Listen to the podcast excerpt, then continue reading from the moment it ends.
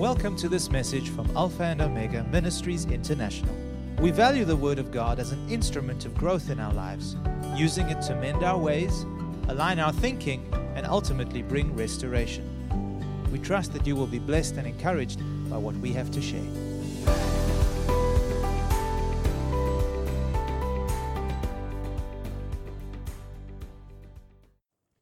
So today we're going to continue on the teaching that we have been going through for the last couple of weeks. As you are all aware, those that are following our teaching on Sunday evening, we are currently going through a series of teachings on kingdom values. Kingdom values. As we stated before, values are a set of beliefs or practices that we treasure and consider to be most important as they form the foundation for the way in which we live our lives on this side of heaven. They are what a person considers highly important in life, and therefore he esteems it precious and honorable. Jesus said in Matthew 6 21, if you recall, that where our treasure is, there will our heart be also. That means that whatever we consider valuable and worthy of respect, our heart and our mind will wrap itself around those values and pursue them with vigor and with passion. Kingdom values, therefore, are the foundation of Christian character and spiritual maturity. For example, your values determine the kind of person you are, and they shape your character. Your character, in turn, shapes your behavior. Did you know that everything in your life is founded upon the values you embrace and the things that you hold dear to your heart? Your commitments are based on your value system. In a in for example your investments both monetary and time wise are based on what you value in your life. Again as we've mentioned before several times there are only two sets of values in our world. One is a worldly value system that is based on the fallen nature of man and the other is a godly value system that is based on the righteousness of God. God's word commands us in Colossians chapter 3 and verse 2 to set our affection on things above and not on things on the earth. And the only way, of course, that we can do that is by embracing a godly value system by which we choose to live our lives on this side of heaven. So today, uh, last week we covered the value of godly relationships. Both I and Pastor Frank gave us a teaching. I was in Zimbabwe, he was down here in Cape Town. They gave us, uh, he gave us a teaching on the mystery of godly relationships. Today we will study the value of generosity. The word generous is defined as liberal in giving or sharing. It is also defined as unselfish, free from meanness or smallness of mind or character. Another word is magnanimous. Generosity, according to the Word of God, is one of the foundational values of the kingdom of God. Our Heavenly Father, for example, is known throughout the scriptures as a generous God. He is generous in mercy, He is generous in grace, generous in forgiveness, generous in love, in spirit, in kindness, and in substance. Psalm 145, verse 8 and 9 says, The Lord is gracious and full of compassion slow to anger, and great in mercy. The Lord is good to all, and his tender mercies are over all his works. There is nothing small or stingy about God's nature or character.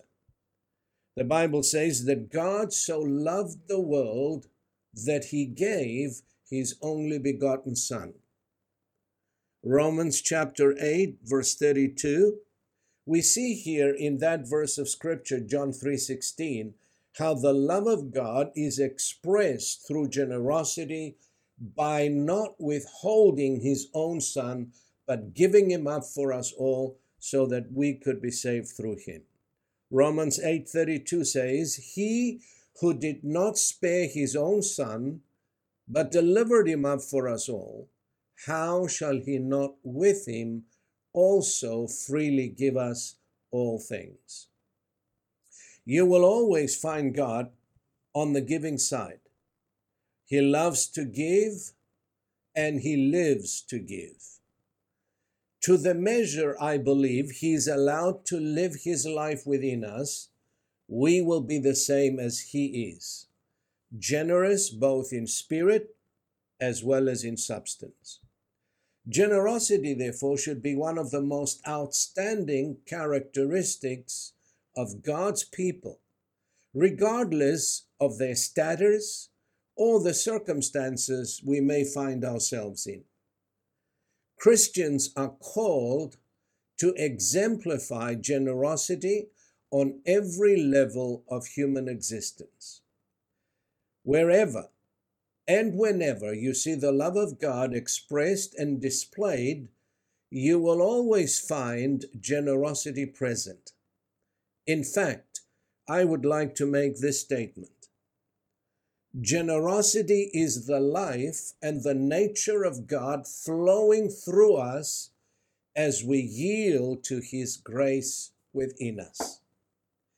It is the grace of God within us, the grace of generosity that flows through us when we allow it to, or rather, when we yield to Him to flow through us. Let's look at a vivid example from the New Testament in establishing this fact. The churches in Macedonia, Paul had so much to say concerning the generosity of these churches. I'm going to be reading from 2 Corinthians chapter 8 verses 1 through 5. I'm reading from the message translation, but you're welcome to read it from whatever translation you have in front of you. This is what Paul writes about the churches in Macedonia. He says, Now, friends, I want to report on the surprising and generous ways in which God is working in the churches in Macedonia province. Fierce troubles came upon down on the people of those churches, pushing them to the very limit. The trial exposed their true colors. They were incredibly happy, though desperate poor. The pressure triggered something totally unexpected an outpouring of pure and generous gifts. I was there and I saw it for myself. They gave offerings of whatever they could, far more than they could afford pleading for the privilege of helping out in the relief of poor Christians. This was totally spontaneous, entirely their own idea, and caught us completely off guard. What explains it was that they had first given themselves unreservedly to God and to us. The other giving simply flowed out of the purposes of God working in their lives. Please notice the first passage we just read concerning the churches in the province of Macedonia. The Word of God says that God was working in surprising and generous ways within these churches. God was at work. So, this supports the statement I made earlier that it was God's grace of generosity working and flowing through them as they yielded themselves to the grace of generosity. The New King James translation says it this way Moreover, brethren, we make known to you the grace of God bestowed on the churches of Macedonia, that in a great trial of affliction, the abundance of their joy and the deep poverty abounded in the riches of the liberality. We see, therefore, that God's grace, the grace of generosity, was flowing richly and abundantly through these folks, manifesting in great generosity in the midst of great trial and poverty. The key, of course, to the generosity was their unreserved surrender to the Lord and to those whom God sent to them. Scripture says they first gave themselves to the Lord and then to us, talking about the apostles that were sent to them. None of us in the natural, I believe, can be that generous to the extent that these folks were, unless the grace of God, the grace of generosity and liberality is allowed to flow through our lives. And we need to understand that it is Christ's generosity within us that releases whatever is needed at the time to help someone in need. Paul said it this way It is not I, but Christ now lives in me. And we're not talking about substance and and we are speaking about spirit as well. There is generosity in forgiveness. If it's forgiveness we need to give, we give it joyfully and willingly. And all of us from time to time will come to the place where we need to release forgiveness to those who have done us harm or perceived harm. And we need to be generous in forgiving in releasing and in letting go. If it's kindness and understanding they need, then we give it generously. If it is daily provision they need, we release it generously if it's within our means, of course. The Apostle John said the following concerning this matter. In 1 John chapter 3 verse 16 through to 18 he says, "But this we know love because he laid down his life for us. And we also ought to lay down our lives for the brethren. But whoever has this world's goods and sees his brother in need and shuts up his heart from him, how does the love of God abide in him?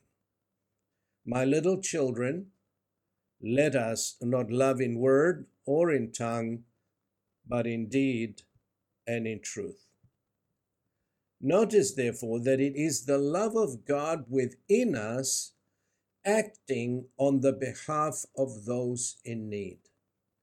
God's love expresses himself through acts of generosity towards others.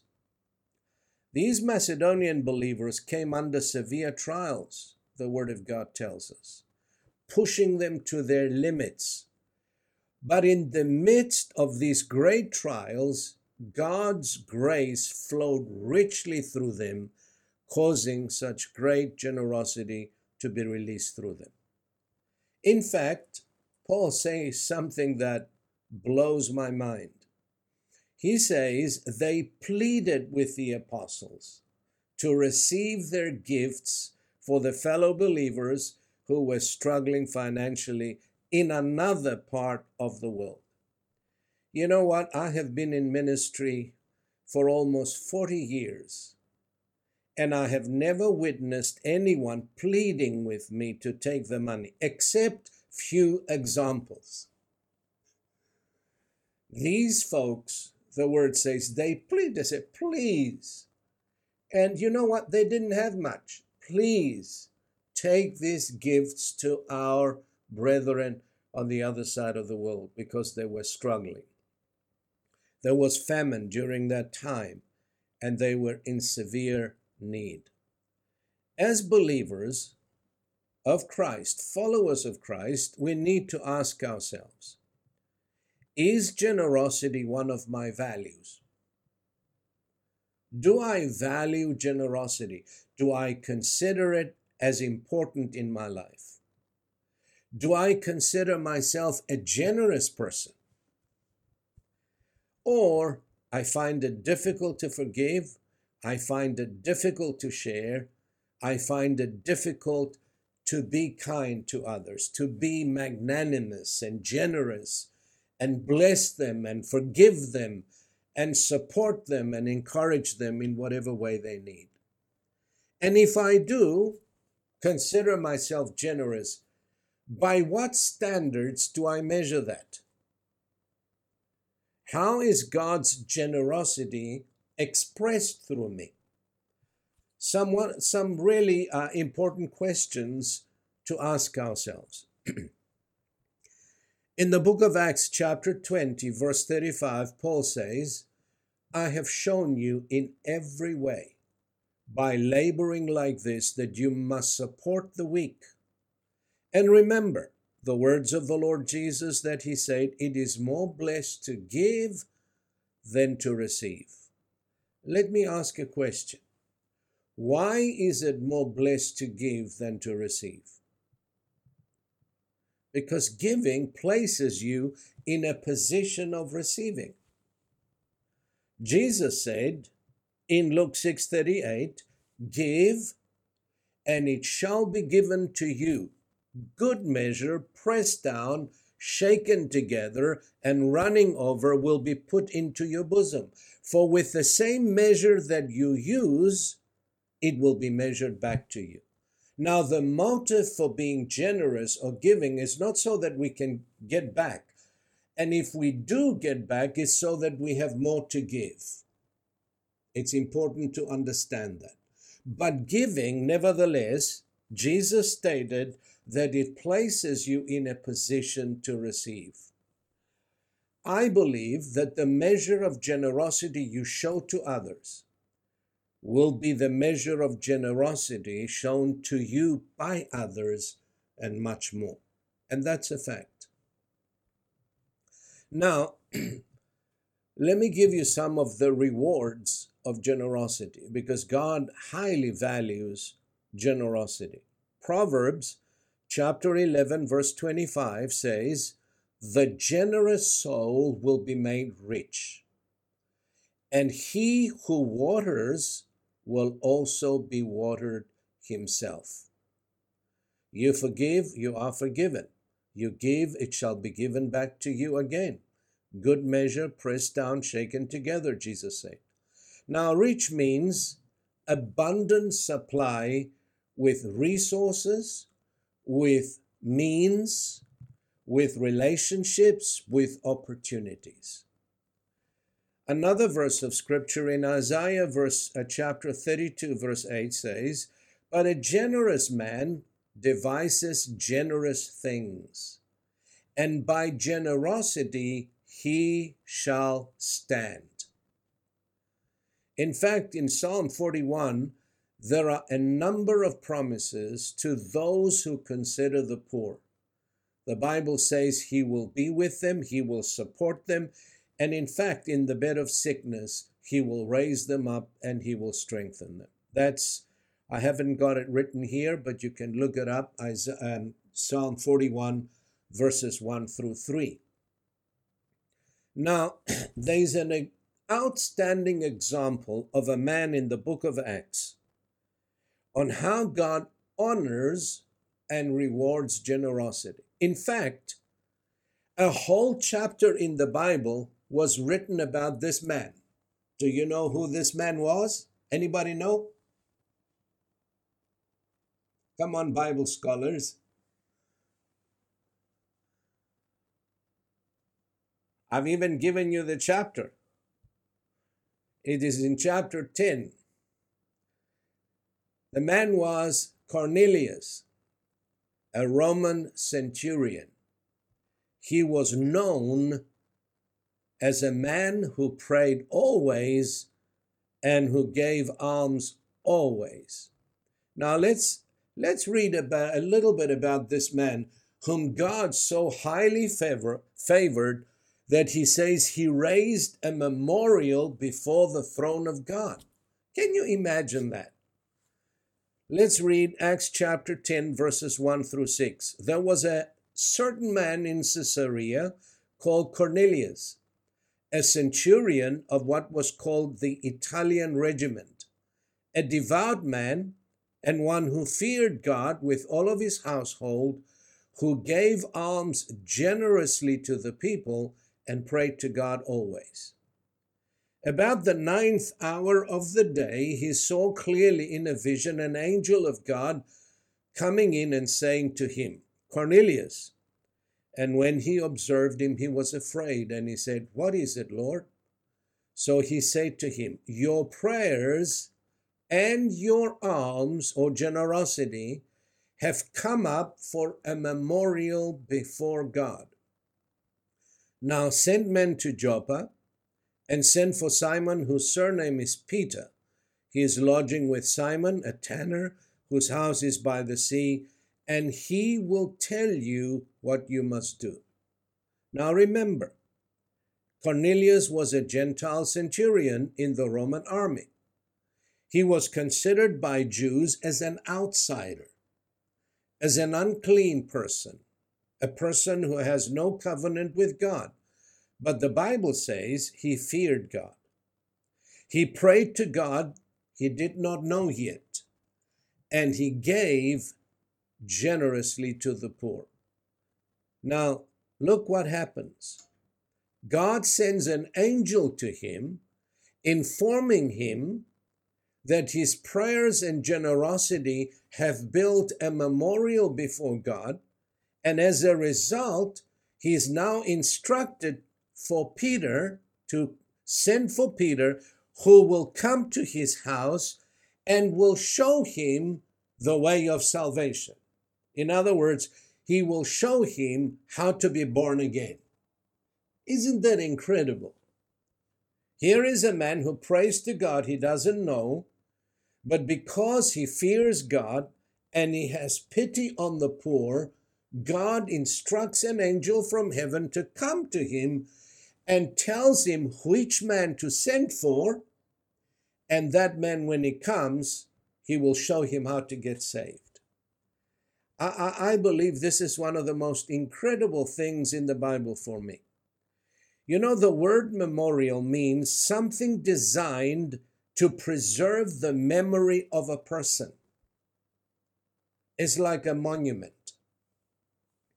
Cornelius touched the heart of God to such an extent with his generosity and his prayer life that he became the first Gentile to receive salvation through faith in Christ.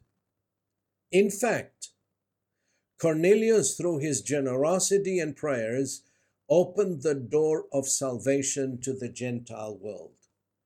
It is through him that the Gentiles uh, were, became uh, recipients of the gospel of Christ. And I've learned this from the example of this man and from other examples in the Bible. When we mix our prayers with acts of generosity, something supernatural takes place in the Spirit, and heaven is moved on our behalf. Never forget that. We see this phenomena over and over again in the scriptures. We witness the miraculous survival of the widow in 1 Kings chapter 17. And if you're a Bible scholar, you would know what I'm talking about. When she was willing to give her last meal to the prophet Elijah, people were dying from starvation all around her. Thousands of people died because it didn't rain for three and a half years but she was provided for with her family by an act of generosity. So when the prophet knocked on her door and asked for a glass of water and asked for a meal, and she had the last meal, she didn't refuse him. She accepted him into his house. She gave him part of her meal, even though it was the last. But that act of faith that released generosity brought her out of a sure death, not just her, but her son, and of course, the prophet who stayed with them for many months until the rains came back. Now, Paul, writing to the church in Philippi in regards to the generosity, says the following. So you can see here that generosity, as I've mentioned earlier on, is one of the foundational values of the kingdom of God. I don't believe that you can be really born again, thoroughly saved, filled with the Spirit, and not be generous in every way. That's the very nature of God. He writes to the Philippians in Philippians chapter 4 and verse 15 through to 19. Those of you who are going through the book of Philippians with Stephen on a Thursday evening, I know you haven't reached uh, chapter 4 yet, but you're getting there. Now, you Philippians, Paul says, know also that in the beginning of the gospel, when I departed from Macedonia, no church shared with me concerning giving and receiving, but you only. For even in Thessalonica you sent aid once and again for my necessities. Not that I seek the gift, but I seek the fruit that bounds to your account. Indeed, I have all and abound. I am full, having received from Epaphroditus the thing sent from you, a sweet smelling aroma, an acceptable sacrifice, well pleasing to God. And then he gives them this promise. And please notice, this promise is not given to everyone. It is only given to those who are generous. And my God shall supply all your need according to his riches in glory by Christ Jesus. Notice what Paul says. He labels the generosity as a sweet smelling aroma, an acceptable sacrifice, which is well pleasing to God. And then he gives them a promise saying, My God shall supply all your need according to his riches in glory by Christ Jesus. What do we see here? we see an important principle. Their generosity gave them access to God's riches in glory. Can you imagine that? You have access to God's riches. And God's riches is not just monetary, it is so much more than financial. It is so much more than what sometimes we see or we feel. now, I believe that acts of generosity are never overlooked by the Lord. But when they are done with the right attitude, with the right motive, they are richly rewarded. And of course, the temptation will always be present to close our hearts and our hands and hold back in giving. But when we realize that this is who we are, folks, we are children of the living God. And as citizens of the kingdom of God, this is who we are, this is what we do. Generosity becomes a way of life for us. And so, Paul, in his exhortation to the Corinthians, he writes the following but as you abound, he says, in everything in faith, in speech, in knowledge, in all diligence, and in your love for us, see that you abound in this grace also. The Lord Jesus desires that we grow and abound in the grace of generosity adopt that, I know we have a wonderful, generous spiritual family, both locally and abroad. Truly, there are many times that I am in tears seeing the kindness and the generosity of our people. Truly, I am so uh, blessed and proud of our spiritual family. But this is one of the foundational values. And I encourage you to grow in it, to abound in it, in every good work. Be generous in spirit, be generous in forgiving, be generous in encouraging others, in all ways, uh, making yourself available to help, to encourage, to pray for others, and to assist when one part of our family is struggling. We are always there to help and to and to meet that need. And so my prayer is that our hearts will always be open, both in spirit and in substance. And we will live life with an open heart and an open hand and say to the Lord, Here I am, Lord. Flow through me. How would you have me and what would you have me to do? Amen. So let us close in prayer and uh, we will open it up for any prayer requests or anything you might want to add. Father, in the name of Jesus, we thank you for your precious word. We thank you that you are so generous and magnanimous. Lord, your word declares that you so loved the world that you gave and continue to give. Jesus not only gave his life on the cross, but the word tells us that he continually gives himself, even now at the right hand of God, interceding and praying for each and every one of us. We thank you for your generous heart, your generous spirit. Thank you for your kindness, your mercy, your grace that is so rich.